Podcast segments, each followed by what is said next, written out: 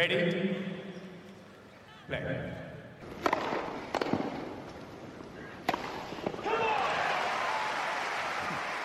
Merhabalar, Raket Servisi hoş geldiniz. Ben Gökalp.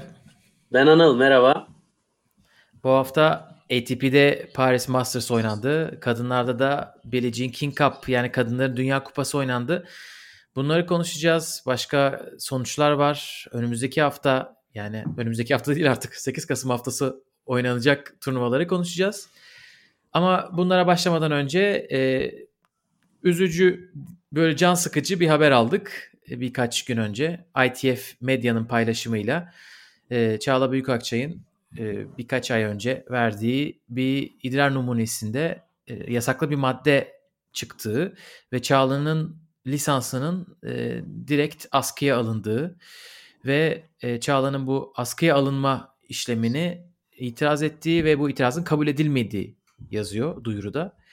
Bir, bunu konuşarak başlayalım ondan sonra diğer turnuvalara geçeriz. Biraz daha böyle detaya girecek olursak raktopamin diye bir madde çıkmış e, Çağla'nın numunesinde. E, şu anda hiçbir karar yok. Hani ITF bu pozitif çıktığı için yasaklı madde otomatik olarak askıya alıyor. Hani bunu herkese yapıyor açıkçası. Bu askıya alması çok bir şey son karar anlamında bir şey göstermiyor.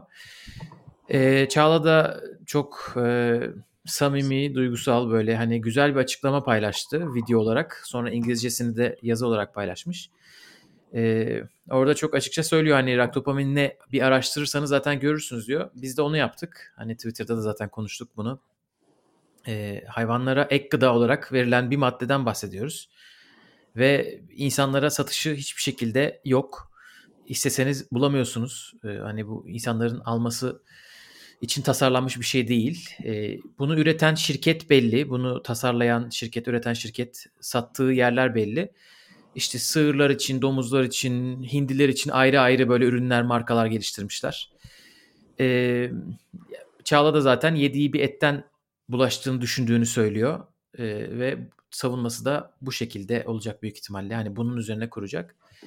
Ee, çok fazla benzer vaka yok. Çünkü yani çok böyle eşi benzeri olmayan bir durum tabii. Çok tamamen tesadüf gibi düşünüyoruz biz de. Ee, çok büyük şanssızlık. Ee, hani bu süreçte Çağla şey yapacak. E, şu anda savunmasını hazırlayacak. İnşallah da en iyi şekilde atlatır. Bir Anıl sana sözü bırakmadan önce hani maddeyle alakalı biraz daha şu eklemeyi yapayım. E, hani teniste ve sporda doping vakaları genelde hali hazırda insanlara satılan maddelerin e, o amaçla yani üretildikleri amaçla kullanılmamalarından kaynaklanıyor. Bu Maria Sharapova'nın Meldonium vakasında da böyleydi. O zaten eczaneden alabileceğiniz ve işte e, baş ağrısı ya da ateş düşürücü bir şeyin e, performans artırıcı kullanılabilmesi üzerine e, ceza almıştı. Birçok başka ilaç da böyle. Astım ilaçları mesela çok fazla hani astım hastalarını kullanılması için tasarlanmış ama bazı sporcular doping yapmak için kullanabiliyorlar. Burada hiç böyle bir durum yok ve e, hani et üzerinden bulaşma savunmasını eskiden bazı sporcular bu tarz ilaçlar için yani insanlara satılan ama hasta olan insanlara satılan ilaçların savunması için yapmışlardı. Onun için etten bulaştı savunması burada diğer insanlarla kıyaslamayın sakın. Hani orada gerçekten insanlara satılan şeyler bulaşmış olabiliyor. Burada hayvanlara tasarlanmış bir ilacın yani gerçekten inanması çok güç. O listede nasıl olur? Sporcular hayvanlar içindeki maddeleri nasıl bilebilirler? Ee, daha çok ITF'in listesine alınmasına takıldık ama Çağla için tabii çok şanssız bir olay. Ee, bu kadar değerli bir sporcunun hani bunlarla karşılaşmış olması ve bununla uğraşacak durum zorunda olması üzücü diyeyim. Ee, sana bırakayım sözü Anıl. Ya Gökalp hakikaten çok üzücü. Hani e, bu konuda biz Türkiye'de tenisi yakından takip eden insanlar olarak zaten hani bir tane bile örnek duymadım ki ya Çağla böyle bir şey olabilir desin. Tam tersi ilk andan itibaren herkes böyle ağız birliği etmişçesine asla böyle bir şey beklemediğini ve sonuna kadar e, masumiyetinden emin olduklarını söyledi herkes. Ya bu bir kere hani Çağla için bence en önemli e, ödül olmalıdır bu noktada. Çünkü müthiş bir e, etik değer ve e, imajı var. E, bu, bu yüzden de yani her şeyden önce işin bu olumlu tarafını görmek lazım. Ama işin daha güzel tarafı sadece Çağla'yı Türk izleyicisi olarak değil yurt dışından da çok fazla isim çok net bir şekilde Çağla'yı ne kadar iyi tanıdıklarını, bu konuda ne kadar hassas davrandığını örneklerle anlatıp onun bu konuda kesinlikle masum olduğuna inandıklarını söylediler. Hani bence her şeyden önce bunu bir belirtmek lazım. Biz burada sadece biz değil kamuoyu bu diğer e, mesela Yastremska konusunda, Sharapova konusunda çok fazla yapmış olabilir, yapmıştır gibi düşünceler var. Zaten olaylar çok daha farklı. Burada müthiş tesadüfi bir durum var. Ve bundan dolayı da en azından yaratmış olduğu imajı e, açısından Çağla'nın çok değerli bir şey olduğunu düşünüyorum. Öbür taraftan gerçekten senin de dediğin gibi çok büyük bir şanssızlık ve hani faturasına kadar işte yediği e, steakleri ibraz etmiş bakın bu etlerden bulaşmış olabilir diye. E, burada e, hakikaten hani daha fazla Çağla ne yapabilir onu da bilmiyorum. Çünkü hani bu sen daha iyi biliyorsun gerçi yani insanlar üzerinde deney yapılıp hani kullanıma uygundur tarzı satılıp alınabilecek bir ilaç dahi değil yani hani sadece hayvan belli hayvanlar üzerinde deneyleri yapılmış ve kullanılan şeyler ve hani e, yanlış bilmiyorsam bu maddenin hayvanlar üzerinde kullanımı da zaten sınırlandırılmış e, bir şey. E, dolayısıyla evet. Romanya'da e, buna denk gelmesi büyük şanssızlık. Ama işin tabii can sıkıcı tarafı bu tarz süreçlerin e, hem maddi açıdan hem de manevi açıdan çok zorlayıcı olması. Çünkü süreç öyle Aa, baktık değerlendirdik deyip bir hafta sonra düzelecek bir süreç değil. E, burada minimum 6 aylık e, hatta e, bazı örneklerde çok daha uzun sürelik bekleme süreleri var kararın e, düzeltmesi e, adına ki karar düzelir mi onu da bilemiyoruz. E, ama işte senin de dediğin gibi esas sorgulanması gereken Burak Topami'nin bu listede işi ne? Ne alaka?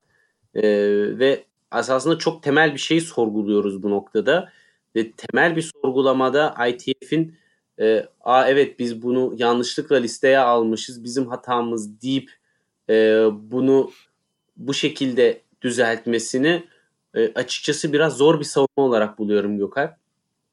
Ama e, sonuç ne olacak e, göreceğiz.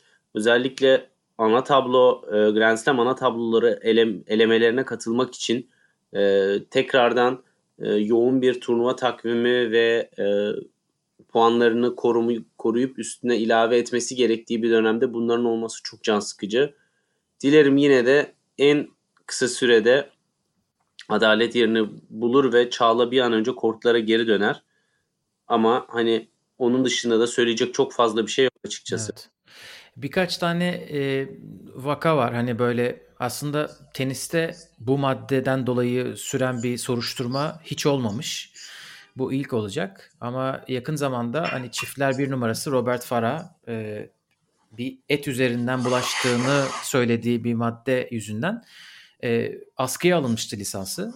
Onun da kararı verilmemişti. E, tam neredeyse iki haftada karar verildi ve o askı kaldırıldı. Hani inşallah öyle bir şey olabilir. E, o en pozitif sonuçlanan e, hani vaka diyelim. Diana Yastremska'nınki mesela bununla çok alakası yoktu. Etmet alakası yoktu. Hatta orada sanırım e, girdiği bir ilişki üzerinden bulaştığı savunması vardı. Hani onunki çok böyle çetrefilli bir savunma olduğu söyleniyordu. E, iki defa o hani red başvurusunda bulundu soruşturmayla alakalı. Onlar reddedildi ama karar verildiğinde e, 7 Ocak'ta duyuru yapılmış. 22 Haziran'da karar verilmiş Yastremska'da. O da ceza almadı e, sonunda ama kararın verilmesi yaklaşık bir 5 e, ay sürdü. 5,5 ay sürdü. Onun için dediğin gibi bir, bir zaman kaybı olacak ne yazık ki. Görünen o ki. İnşallah daha büyük şeyler de olmaz. Ee, biz Çağla'nın yanındayız tabii. Hani moral vermeye çalışıyoruz e, sosyal medyadan da. Buradan da eğer hani ona giderse haberi olsun ki bütün aldığı Instagram, Twitter mesajları gibi biz de onun yanındayız. Hiçbir şüphemiz yok. İnşallah bu e, aynen şanssızlık bir an önce e, geri döndürülür diyelim. Anıl istiyorsan bu konuyu burada şimdilik kapatalım. Başka bir haber gelirse tekrar konuşuruz. ve de turnuvalara geçelim. Tamamdır. Evet ATP'de Paris Masters oynandı ve finalde dünya 1 ve 2 numaraları Novak Djokovic, Daniil Medvedev karşılaştı. Çok ilginç bir maç. Çok güzel sekansları olan bir maç. Djokovic Medvedev'i bir set geriden gelip yendi ve e, Paris'in şampiyonu oldu. Sanırım 6. kez. Biz geçen hafta e, Paris'in böyle tam bir dominant bir ismi yok demiştik tabii. Son seneleri biraz aklımızda bulundurarak. Ama Djokovic burayı 6. kez kazandı ve daha da önemlisi 7. kez sene sonu bir numarasını garantiledi. İlk defa 2011'i bir numara kapamıştı. 2021'de 21'de bir numara kapatıyor. İstersen bu finalden başlayalım sonra turnuvanın diğer isimlerini de konuşalım. Evet e, bir ilave not daha ekleyeyim. Andre Agassi'den beri e, bu turnuvayı Roland Garros'la aynı sene kazanmayı başaran ilk isim oluyor. Hani ne Nadal ne Federer hiçbiri bunu başaramadı. Yani bu anlamda da Djokovic yeni bir e, ilk değil ama hani ene ulaşmaya başardı. ben açıkçası sene sonu bir numarasını garantiledikten sonra acaba motivasyonunda bir düşüklük olur mu bu e, yıl içerisindeki Sonego vakası gibi diye insan böyle bir aklına geliyor ama tabii ki hem Masters rekorunu tek başına sahip olma motivasyonu vardı işin ucunda ve aynı zamanda da işte bu Roland Garros'la Bercy'yi e, aynı sene kazanma e, hadisesi vardı. Dolayısıyla motivasyonu oldukça yüksek tutacak yine rekorlar vesaireler kalmıştı ortada. Bir de bu sene Masters kupası da yoktu. Hani bunu almasa Masters'sız kapatacaktı. Onu ne kadar umurundadır bilmiyorum ama öyle bir şey de var. Bence bence umurundadır Gökalp. Yani her sene e, en uzun süre e, her sene Masters kupası kazanma rekoru falan gibi istatistiklere de baktığı için muhtemelen hani orada da onun da peşindedir diye düşünüyorum. Ama yani eğri oturup doğru konuşmak lazım. E, bana göre çok zor bir dönemden e, onun kariyer planlaması açısından US Open'daki final mağlubiyetinden sonra ve olimpiyatlardaki yarı final mağlubiyetinden sonra kendine ayırdığı süre e, turnuvalardan uzakta nasıl geri döneceğini merak ediyorduk. Kendini bulmuş ve e, inanılmaz pozitif ve enerjisi yüksek şekilde geri geldi. Bu turnuvada Novak Djokovic için söyleyeceğim en önemli iki nokta var. Biri servisi, öbürü de return'ü. Servisi de daha ilerleyebileceği çok yol var. Zaten turnuva boyunca da sık sık servisini kırdırdı. Bunu da gördük. Ee, özellikle yarı final ve finalde. Ama return'ü de bir o kadar sanki hiç e, daha e, iki hafta önce en son turnuvasını oynamışçasına e, akıcıydı ve hakikaten e, Medvedev'e karşı fark yaratan da en önemli nokta o oldu ve e, mental olarak da ikinci sette servis oyununda Medvedev'in e, üstünlüğü ele geçirmeyi başardı. Bu noktada Djokovic hakikaten ne kadar özel bir karakter olduğunu tekrardan bize gösterdi bence. Özellikle böyle çok kurgulanmış artık oyun planı haline gelmiş servis voleleri. Yani spontane değil tamamen oyun planı içerisinde birinci, ikinci, üçüncü, dördüncü vuruşunu yapıyor. Tamam şimdi bu, bu vuruştan sonra da voleye geleceğim deyip böyle gayet akıcı bir şekilde ezberden yapıyor bunları. Sert kortta yapıyor. Ee, seneye Wimbledon içinde e, aynı şekilde bu tarz e, hamleleri bekleyeceğiz ve göreceğiz diye düşünüyorum. Avustralya açık zaten gediklisi olduğu bir yer ama e, Djokovic Medvedev için artık bir e, yeni nesil, e, yeni eski nesil e, klasikleşen sert kort mücadelesi diyebiliriz. Ki Medvedev kadar herhalde sert kortta Djokovic'e karşı şans tanıdığımız başka bir isim yok turda. Ki Zverev'i de burada Medvedev mental açıdan çökertip yarı finalde silip attı. iki sette hızlıca.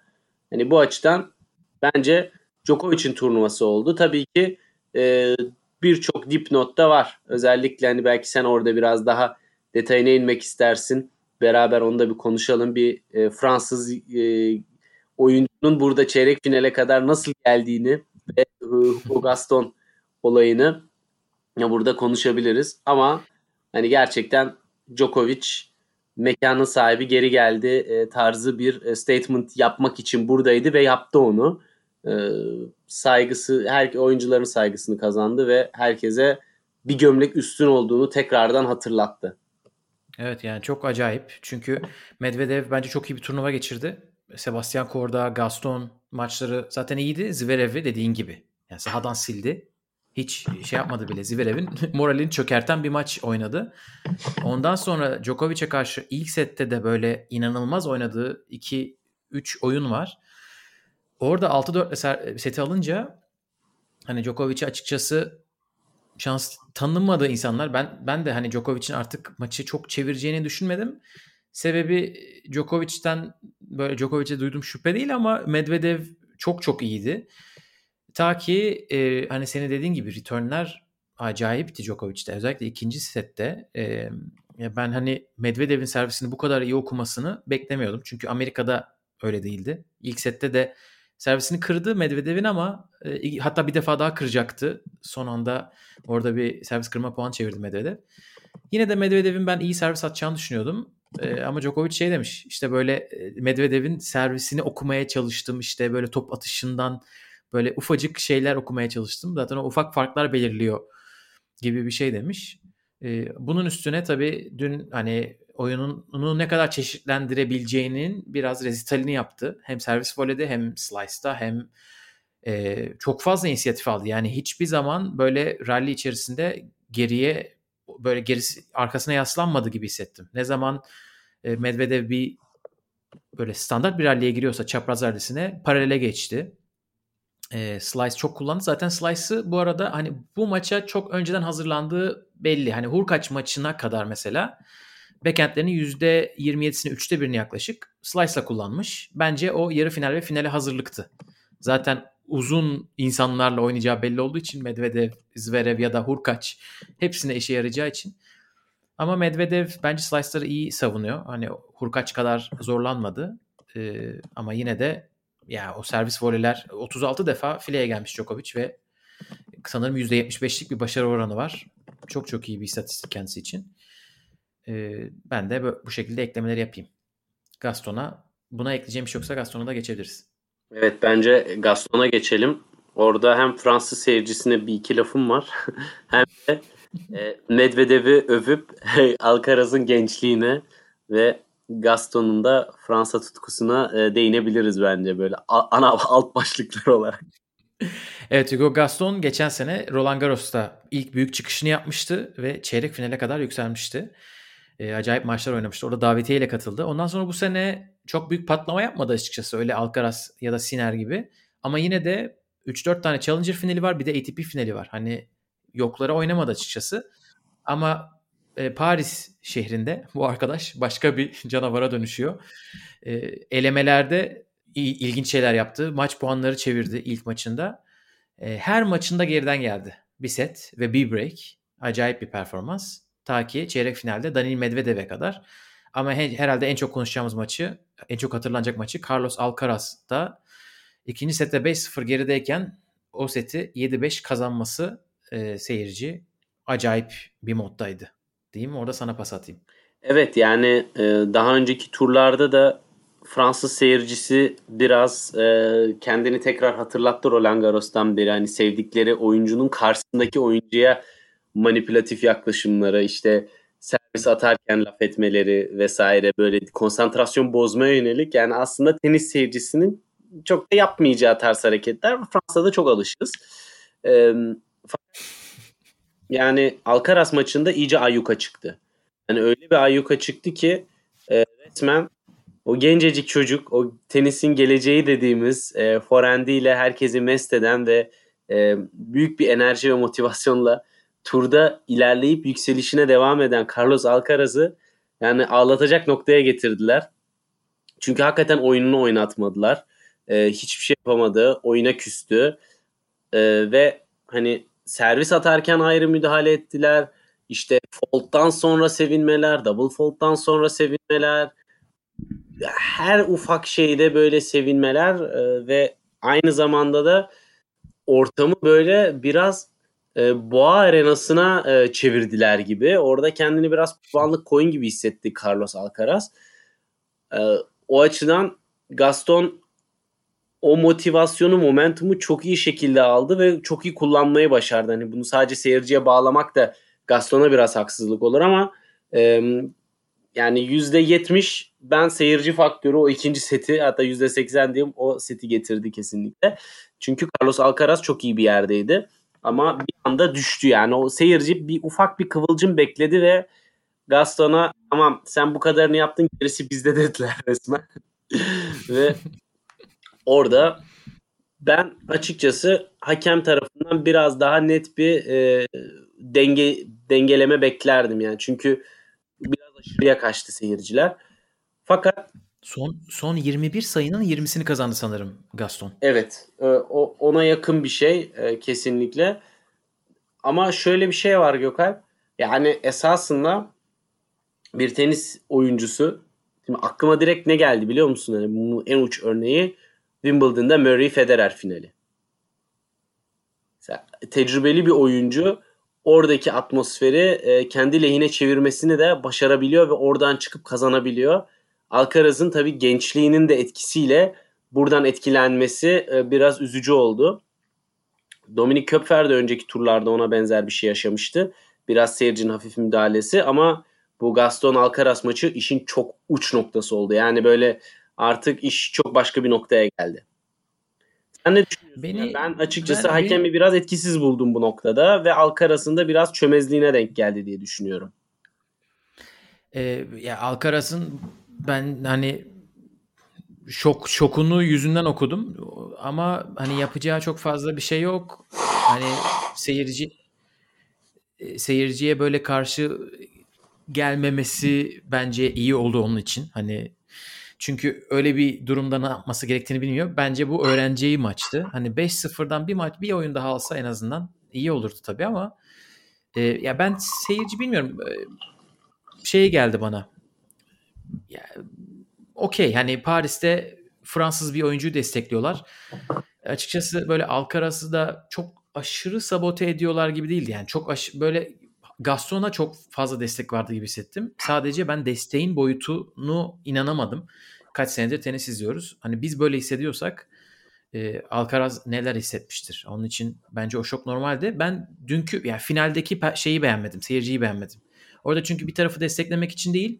Seyirci hani e, bu şovun bir parçası olmaya çok fazla çalıştı. İşte bağıranlar, e, susmadılar, e, servis öncesi kapıyı kapatın diye dört defa söylendi. Ya orada bir şey bozuldu. Hani oyun dışında, sayılar dışında seyircinin yaptığı şeyler vardı. Suyu çıktı Gaston diyorsun. maçı Gaston maçında en azından biraz böyle sayıya reaksiyon var. Orada bir Fransız var hani öyle olması normal. Öbür maçta da Andy Murray'i bu kadar desteklemek istiyorlardı Köpfer'e karşı. Ee, yani bence bu tarafını görmemiz lazım. Ben hani çok büyük bir saygısızlık olmadığı sürece aşırı centilmen, aşırı saygılı olması taraftarı değilim. Hani böyle şeyler olabilir ara sıra gibi geliyor bana. Ama herhalde sürekli olmasını istemeyiz. Çünkü e, futbol maçı gibiydi. Yani o kadar olsa başka spora yelteniriz herhalde. Yani kesinlikle. Dün son sette artık Medvedev'e biraz ayıp ettiler. O servisi oyunu sırasında biraz konuşmalar ve direkt onu manipüle etmeye yönelik. Onlar hakikaten hani e, hatta sonrasında Medvedev hakemle de konuştu dedi. Valla onların da hayatları güzel ha. Bir merak ediyorum onlar açısından yani şöyle kafasına göre müdahale ediyor. İnsanların e, hayatları boyunca e, uğraştıkları şeylere böyle laf ediyorlar, laf atıyorlar, konsantrasyon bozuyorlar ve oturduğu yerde maçı izlemeye devam ediyor. Oh ne güzel dünya tadında. Hakem hakem de bir şey diyemedi. O da sadece gülümsedi. Ee, ama ben serzenişlerin e, hafif haklılık payı olduğunu düşünüyorum. Çünkü hani oyun oynanırken seyircinin orada bir rolü olmaması lazım. Hani o takım sporlarında e, oyuncuyu destekleme yönelik. Bunlar teorik olarak tarafsız sahada oynanan turnuvalar. Hani yoksa deplasman olur, ev sahibi olur. O zaman gel Moskova'ya orada oynayalım bir de filan tadında muhabbet olur hani anladın mı? İspanya bu maçın rövanşı olsa e, Gaston Alcaraz maçının rövanşı İspanya'da olsa oluşacak atmosferi ben düşünemiyorum. Gaston'u e, Madrid'e girerken herhalde e, direkt pasaport kontrolü olsa hani bizim Türkiye'de yaşadığımız gibi oradan başlatırlar sıkıntıları herhalde. Yalnız çok iyi bir fikir değil mi? Ben şu an çok heyecanlandım. Böyle bir şey olsa ben giderim o maça. değil mi? Bence popülariteyi artırır yani. yani e, takım sporlarına evrilirse tenis e, biraz daha veya evrildiği noktalara biraz daha geri dönebilirse daha mantıklı bir Davis Cup uygulamasıyla vesaire veya İşte birazdan konuşacağımız Billie Jean King Cup'ın da e, konusuyla alakalı. O zaman bu tarz şeyler çok daha rahat yaşanabilir. Ama tarafsız sahada tarafsız e, seyirci davranışı kuralları biraz daha uygun gibi benim düşünceme Evet. göre. Ama Evet Hugo Gaston Rövanş yani olsa şeyler yaptı bu direkt yanında olurum ben de. Hiç sekmez. Aynen öyle. Ee, bu isimler dışında neler oldu? Hubert Urkaç yarı finale yükseldi ve son dakikada yarışta Yannick Sinner'i geçip ATP finallerine bileti kaptı. Yannick Sinner gidemiyor. Ee, ve bu turnuvada açıkçası ATP finallerine gidebilecek insanlar erken kaybettiler. Ee, Yannick Sinner birinci turda kaybetti. Felix ikinci turda. Cam Norrie üçüncü turda kaybetti. Çeyrek göremediler hiçbirisi.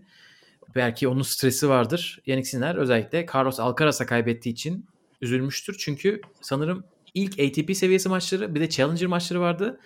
O zaman yine kaybetmişti ve Alcaraz galiba 16 yaşındaydı. Hani bir e, Tsitsipas Felix ilişkisi gelişiyor mu burada? Merakla bekliyorum. Acaba Sinner Alcaraz nasıl devam edecek? O ikilinin arasındaki maçlar. E, Yannick Sinner de oraya katılamayınca bu hafta Stockholm'e gitti. E, ATP Stockholm'de biraz daha puan toplamaya çalışacak. Kendisi es- eski bir Next Gen finali şampiyonu Next Gen'i es geçiyor. O da orada kaybetti. Son dakika Hubert Hurkaç'a yerini verdi. E, Hurkaç'tan da iyi bir hafta tabii. Tabii İtalya'da olması önemini ayrı gösteriyor. İlk senesi olması çok önemli.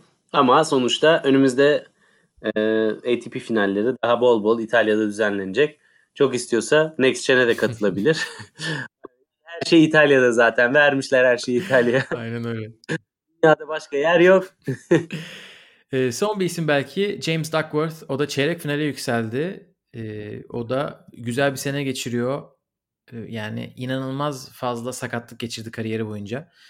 E, kaç yaşında? 28-29 yaşında bir tenisçiden bahsediyoruz. Hani buralarda da sonunda patlamayı yapabiliyorsunuz. Sakatlıklardan gelip. Onun için güzel bir umut oldu. E, ilk turda Roberto Bautista'yı eledi. Ondan sonra biraz şanslı bir kura diyebiliriz. Popirin'le karşılaştı. Çünkü Popirin Tsitsipas'a geçmişti. E, Tsitsipas'ın çekilmesi sonucunda. O da az kalsın yarı finale çıkıyordu bu arada. Üçüncü sette 7-5 kaybetti Urkaç'a. Deyip istiyorsan Paris'i kapatabiliriz. Yani biraz şans turnuvası tabii ki. Bence de e, yani e, bu tarz isimler, isimler için her sene Paris biraz fırsat oluyor. Çünkü e, şöyle iki nokta var. Bir, seneyi iyi geçirenler de buraya artık hafif yorgun geliyor. E, ve aynı zamanda da sene boyunca çok bir şey yapamamış insanlar senenin son Masters'ı hadi bari burada bir şey yapayım diye bir gazla geliyor. Dolayısıyla sürprize çok açık bir turnuva oluyor. Orada aralardan sıyrılmak güzel oluyor tabii ki.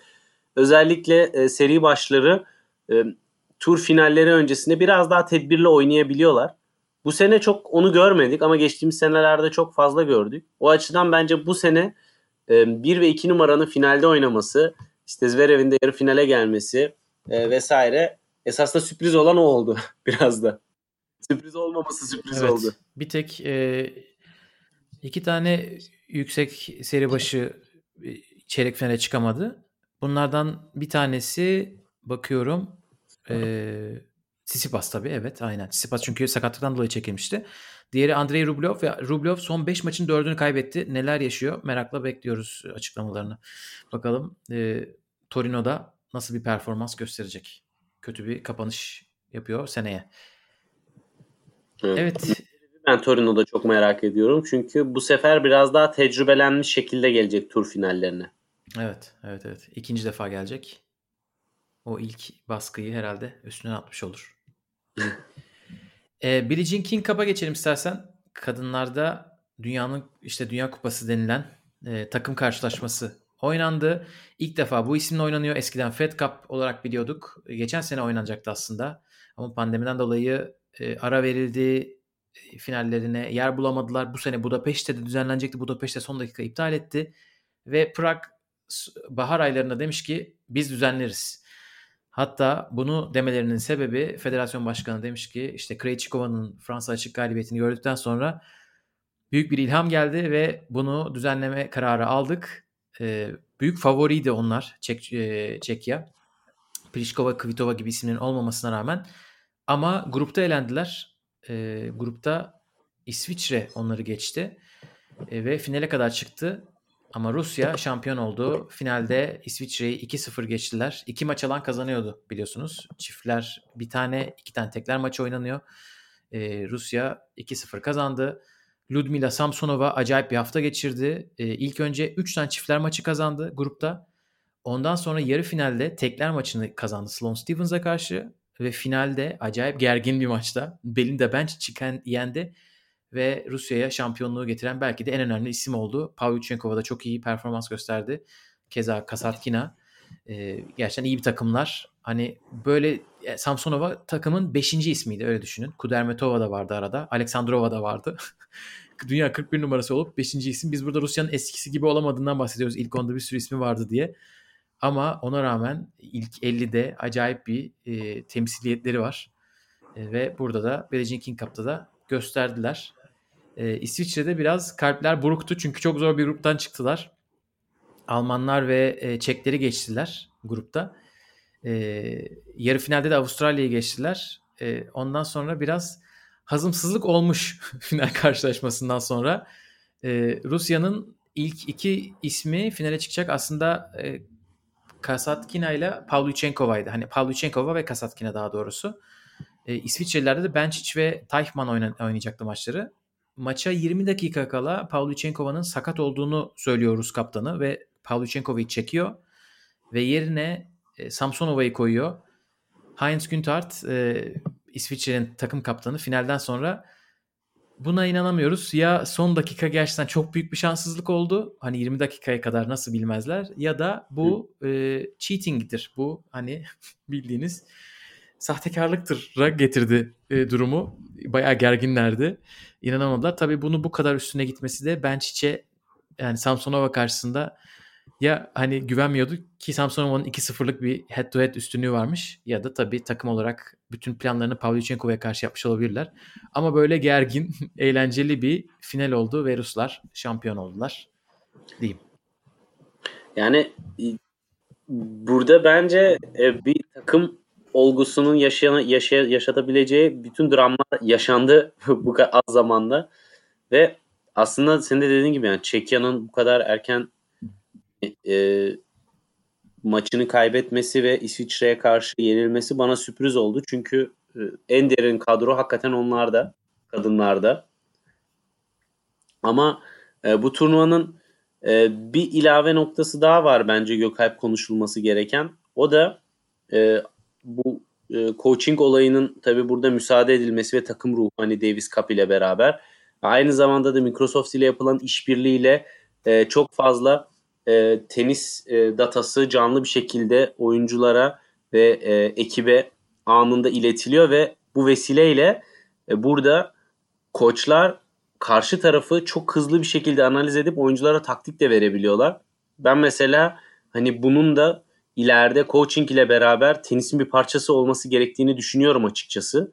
E, bu korttaki yalnızlığın artık bir yerde kırılması ve e, taktiksel mücadelelerin daha çok ön plana çıktığı, işte o rakibin ne yaptığını çok daha net anlayabileceği oyuncunun ve ona göre karşı bir hamle yapabileceği ve bunu e, hocasıyla, koçuyla beraber yönlendirme şeklinde uygulayabileceği e, maçlar bana turda da çok keyif verir. Yani e, bu, bu da bu turnuvana bu turnuvaya özgü e, önemli bir e, nokta bence. Bunu Next Gen'de de göreceğiz bu hafta. Next Gen'de zaten böyle kulaklıkla konuşuyorlardı. İşte koça bir kulaklık veriyordu. Oyuncuya kulaklık veriyordu. Hatta Sispas kulaklık kırmıştı falan. Sinirlenip. e, bu sene bu sene e, kural değiştiriliyor ve o kulaklığı falan atıyorlar.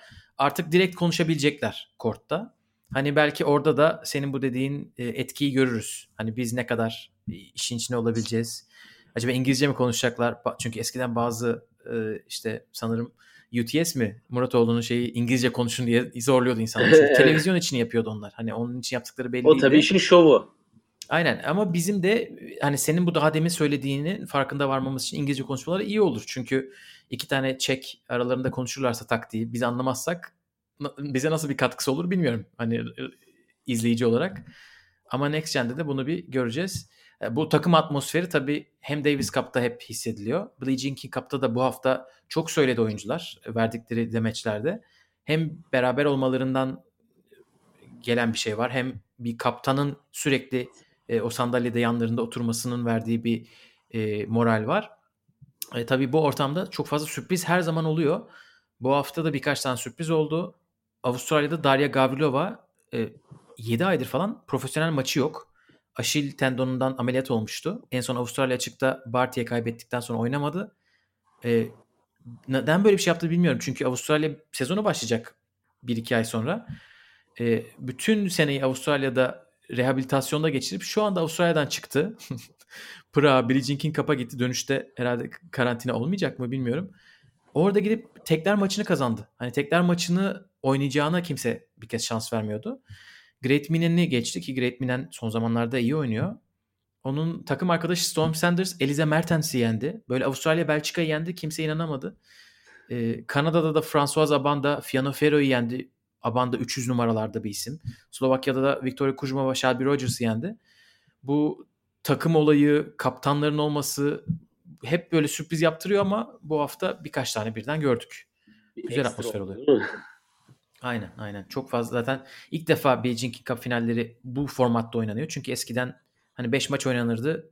iki takım olurdu sadece. Davis Cup biliyorsunuz geçen sene ilk defa yaptı bunu. Kadınlar da bu sene ilk defa denediler. Değişiklikler olacak gibi. Bakalım kurallarda. Yani, özetle şöyle söyleyeyim mi? Ee, Billie Jean King olduğu her yerde yine devrimsel hareketler yapmaya devam ediyor. Evet evet. Oradaydı zaten Prag'daydı. Onun üstünde de çok fazla e, hani nasıl diyeyim dikkatler ondaydı. Yeni kitabı çıktı. İnsanlar tabii onunla çok fazla konuşmak istiyorlar. E, verdiği bir röportajda Türkiye'den de bahsetmiş. Hani Junior Davis ve Junior Billie Jean King Cup için Türkiye'ye gelmek istemiş ama göndermemişler. Büyük ihtimalle kendi takım hani bilmiyorum sağlık şeylerinden dolayı mı neden bilmiyorum. Ama Türkiye bir aklında hani o onu dinlerken bu Billie Jean King Cup ileride Türkiye'de neden düzenlenmesin diye bir iç geçirmedim değil. Çünkü düzenleyen daveti alıp katılıyor. Vallahi tadından yenmez. Yani WTA finallerini başarıyla uygulamış bir ülke olarak neden olmasın diyorum. Değil mi? Evet Türkiye demişken Türkler Türklere geçelim. İstiyorsan bir Cem'i konuşalım. Diğer sonuçları. Ya Cem bizi yine müthiş heyecanlandırdı. Çok mutlu etti. Evet Bergamo Challenger'da finale yükseldi. Holger Rune'ye 7-5-7-6 kaybetti ama e, o maça kadar 4 ve 5 numaralı seri başlarını eledi ve bir Challenger finalini daha hanesine yazdı. Evet yani ki kupaya da e, bence çok yakışırdı Cem'in eline. E, Holger Rune de bu senenin çıkış yakalayan isimlerinden birisi. Ama adını not ettik.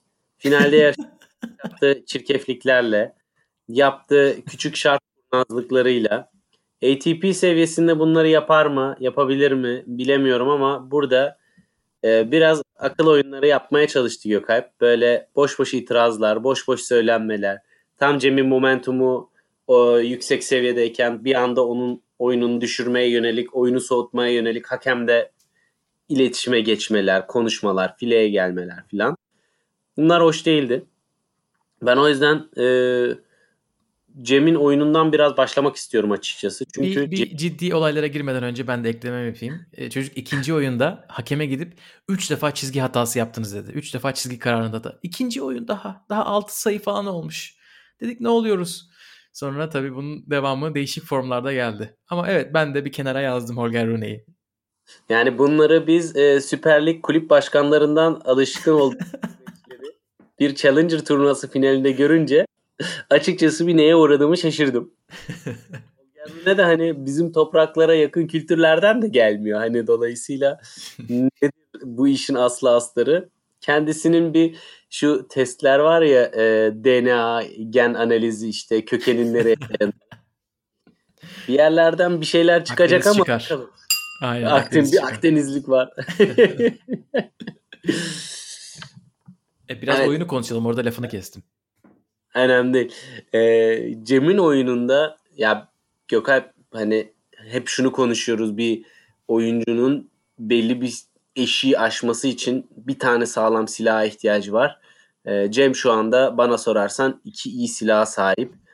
E, birincisi Forent'i 2020 ile 2021'i karşılaştır. En az bir 5 kilometre ortalama hızı artmıştır. Hani placement'la, e, kullanımıyla vesaireyle onları bir kenara bırakıyorum. Müthiş etkinliği arttı bu sene Cemil Forenti'nin. finalde zaten Holger Rune de sürekli backend'ine kaçmaya çalıştı. E, Cem'in backend'ine oynamaya çalıştı ve onu çok çok zorladı. Ki bana sorarsan e, servis kırdırdı. Evet bir biraz konsantrasyon düşüklüğü oldu ama birinci servis etkinliği de müthiş yükseldi Cem'in.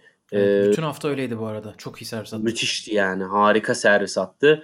Ee, ve sert kortta özellikle bu ikisi bir arada olduğumu tadından yenmiyor. Çünkü e, bu otomatikman şu demek oluyor. Bu seviyelerde kolay kolay servisini kıramayacağım ben bu çocuğun. Hani rakibin kafasından konuşuyorum. Servisimde ben de muhakkak kazanmalıyım düşüncesi oluşup psikolojik olarak e, moment, mental baskıyı e, kendi üzerinde hissediyor rakip ve bunlar hep hataya götüren e, şey etkenler. Dolayısıyla e, Cem'in Masters ana tablosu, Grand Slam ana tablosu burada da e, üstüne Challenger finaliyle beraber tabii ki kariyerinin en yüksek sıralaması da geldi. E, dolayısıyla onun adına müthiş bir e, hafta oldu yine. Fakat e, ben kupayı da kazanabilirdi diye düşünüyorum. E, güzel bir turnuva yakaladı. E, kolay rakiplere karşı zor kazandı. Zor rakiplere karşı kolay kazandı. Öyle de ilginç bir e, rotası vardı finale çıkarken. Yani ama e, böyle hani seri başlığı olup olmamasından söylüyoruz biz böyle genelde.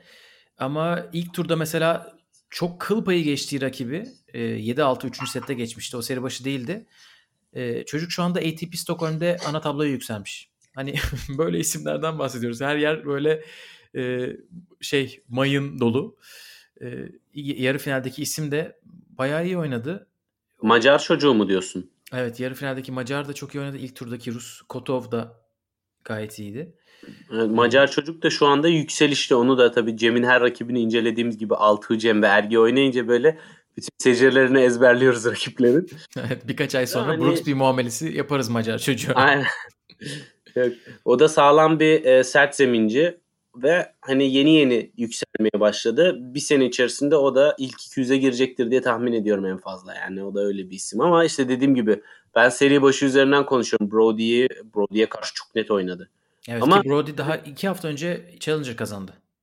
Evet ve yani hani şeyi şey mi acaba diyorsun. Seneyi kapadı spor olsun diye mi katıldı turnuvaya diyorsun ama alakası yok. yok, yok. bize girmeye çalışıyor Avustralya açık için yani. Tabii tabii.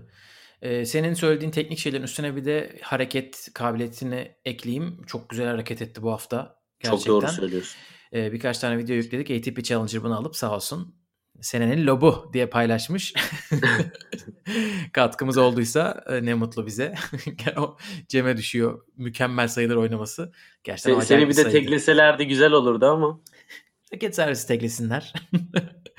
Challenger dünyasında şöyle bir namımız yürüsün. Evet Cem'le Altuğ bu hafta Bratislava'da Challenger'dalar. Bakalım neler yapacaklar takipteyiz. Ergi de oradaydı ama elemede kaybetti ne yazık ki. Ee, Challenger dünyasında bu arada e, Greek Spor artık ben Challenger oynamamalıyım dedirtiyor kendine. 7 tane Challenger İkna kupası olmuyor kazandı. ama hala. evet yani arkadaşım artık ATP oyna bak orada çok para var diyenlere karşı İnat. gelip bir defa daha oynayıp bir defa daha kazanıyor. Tenerife'de Altuğ yenmişti. Çeyrek finalde. Ergi'yi de yendi ilk turda. Ergi'yi de yendi doğru aynen. Ee, bizimkileri yene yene gitti ve şampiyon oldu. Ee, Ki Altuğ ile olan maçı da yani izleyince Greek Spor'un seviyesi baya sağlam Gökalp. Yani e, hani Altuğ da bence iyi oynadı. Kötü oynadığı bir turnuva değildi. E, orada da yine Grigspor bence çok net farkını ortaya koydu. Ee, bir tık ama tabii Tenerife turnuvası bizim için üzücü geçti. Biraz daha ilerlemeyi beklerdik. Ergi de en azından maç kazansaydı epeydir maç kazanamıyor da. İnşallah Ergi de turnuvalarda bir numara olmayan bir ismi çekecek yakında.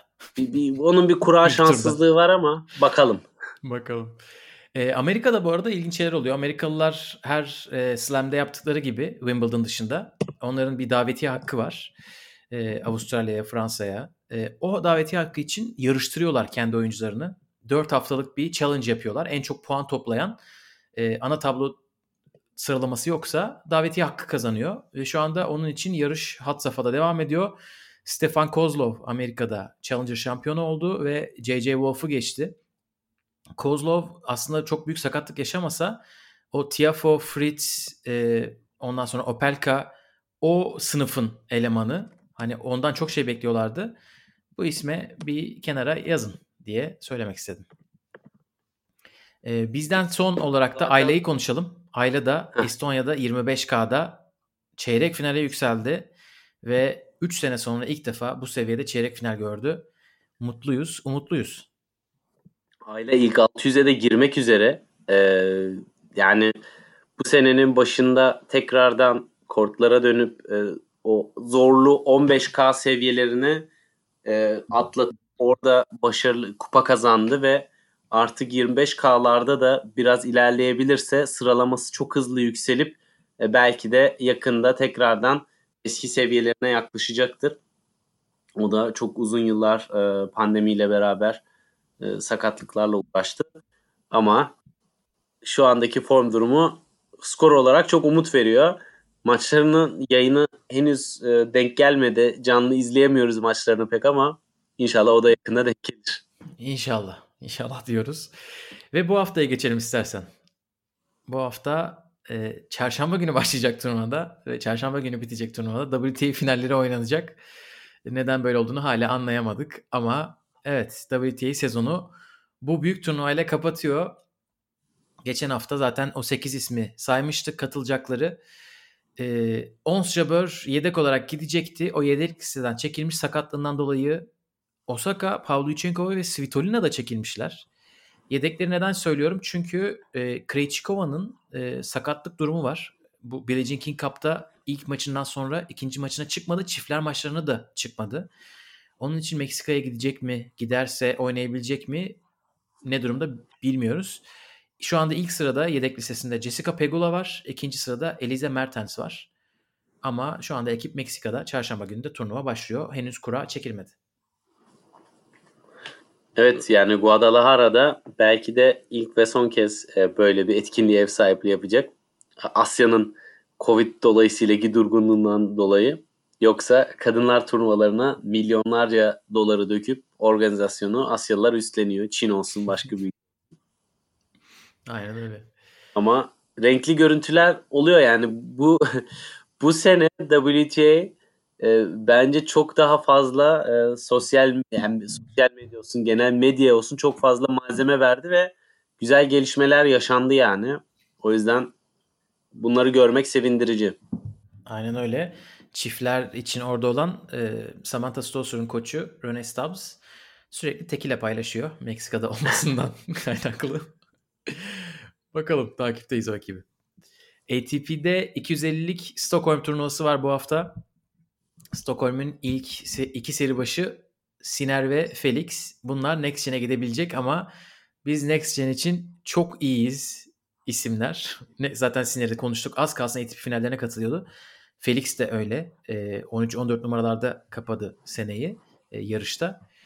E, hani bunlar Next Gen'e gidebilecekken gitmiyorlar. Acaba Next Gen kuralları seneye önümüzdeki seneler değişir mi yaş olarak? E, puan vermeye başlarlar mı diye merak içerisindeyim bir önemsememe. Hani yani ikisiner tabii geçen sene kazandığı için, önceki sene pardon kazandığı için gitmeyebilir ama Felix hiçbir zaman katılmak istememişti. O da Stockholm'de Shapovalov'da Stockholm'de Evans, Fritz, Bublik, Fucovic, Tiafo bu isimler. Oradalar Andy Murray davetiye aldı. E, Stockholm fena değil. Stockholm yani senenin bu dönemi için ve e, 250'lik bir turnuva için fazla dolu bir kadro. Felix yine e, kupasız e, bir yılı tamamlayacak gibi görünüyor bu e, döngü, bu katılımcı listesine bakınca. Özellikle Siner'in son dakikada katılması Felix'i biraz canını sıkmıştır ama bakalım e, nasıl e, bölünecek. Çünkü Chapo, Dan Evans, Taylor, Sasha Bublik, Francis Tiafoe yani maşallah kim yükselişteyse Avustralya açık öncesi ne kadar puan toplasam kardır bakış açısıyla her turnuvaya katılıyorlar. Muhtemelen seri başı e, olmayı e, zorlayanlar özellikle. Tabii. Orada ee, çok fark ilk 16 ilk 32. Burada bir de e, Bjorn Borg'un oğlu Leo Borg'a davetiye verilmiş ve Leo Borg Tommy Paul'a daha ilk turda kaybetti. 6-4 6-2. Daha hafta başlamadı. daha biz kaydı bitirmedik. Kaybetmiş. Evet. E, Next Gen finalleri var bu hafta. Onlar oynanacak. iki tane grup var. İlk grupta Alcaraz, Nakashima, Serundolo ve Holger Rune var. İkinci grupta da Korda, Muzetti, Baez ve Gaston var. Ee, işte dediğim gibi Sinner ve Felix katılabilirdi. Onlar katılmamayı tercih ettiler. Ve Jensen Brooks bir sakatlığından dolayı çekildi. Bunlara rağmen bence çok iyi, heyecanlı bir kadro. Ne dersin? Bu kadroya ilave bir isim daha orada olacak duyduğum kadarıyla. Gökalp Taşkesen. evet finalde oradayım. Ben de Flavio Cobolli diyeceksin sandım. Yedek bir not almıştık. evet finalde orada olacağım ve raket servisi için oradan bakalım neler toparlayacağım. Heyecanla bekliyorum. Cumartesi oradayım. Instagram storylerini e, dört gözle bekliyoruz Gökalp. Evet. Bakalım bu turnuva biliyorsunuz değişik yeniliklerin de denendiği, böyle gençlerin oynadığı bir turnuva. Hatırlatmak gerekirse dörde varan kazanıyor setleri. Öyle şeyler var. İşte böyle taraftarlar hareket edebiliyorlar maçlar oynanırken. Alcaraz alışık zaten geçen haftadan. Ee, böyle değişik şeyler olacak. Göreceğiz. Benim de açıkçası izlemekten çok büyük keyif aldığım bir turnuva Next Gen Finals. Özellikle yerinde izlemekten. Ve buradaki kadroya da bakınca ter temine uygun epey isim var. Ee, biri Holger Rune maalesef. Ve e, orada aynı zamanda Korda'nın da ne yapacağını ben çok merak ediyorum. Çünkü bu jenerasyon içerisinde onun da ben siklet olarak Alcaraz'la beraber yine çok öndeki isimlerden bir tanesi olduğunu düşünüyorum. Özellikle sert zeminde e, çok güzel fark yaratabilir. Ama Next Gen turnuvaları bize hakikaten bir sonraki sene izlenmesi gereken isimler adına önemli ipuçları veriyor. Son şampiyonlar işte Tsitsipas olsun, Yannick Sinner olsun. Değil mi? Bunlar evet. çok alakalı isimler değil Gökay. Tabii tabii. Hyun Chung, e, Tsitsipas bunu kazandıktan sonra Avustralya'da yarı final oynamışlardı hemen. Bir, iki ay sonra. Turnuva için çok iyi bir başlangıç olmuştu. Yani bu turnuva bakın evet. size bunları tanıtıyor diye. Gerçekten Ama Chung e, bir geri dönemedi sakatlıklarından. O ne yapacak artık kariyerini orası büyük bir soru işareti tabii. Aynen öyle. Evet sanırım bu kadar bu haftalık. Eklemek istediğiniz bir şey var mı? Benden de bu kadar. Ee, haftaya Torino'da bizim sıcağı sıcağına paylaşımlarını bekliyoruz Gökhan. Evet haftaya belki İtalya'dan seslenebilirim size. Şimdilik bu kadar diyelim. Görüşmek üzere, hoşçakalın. Hoşçakalın.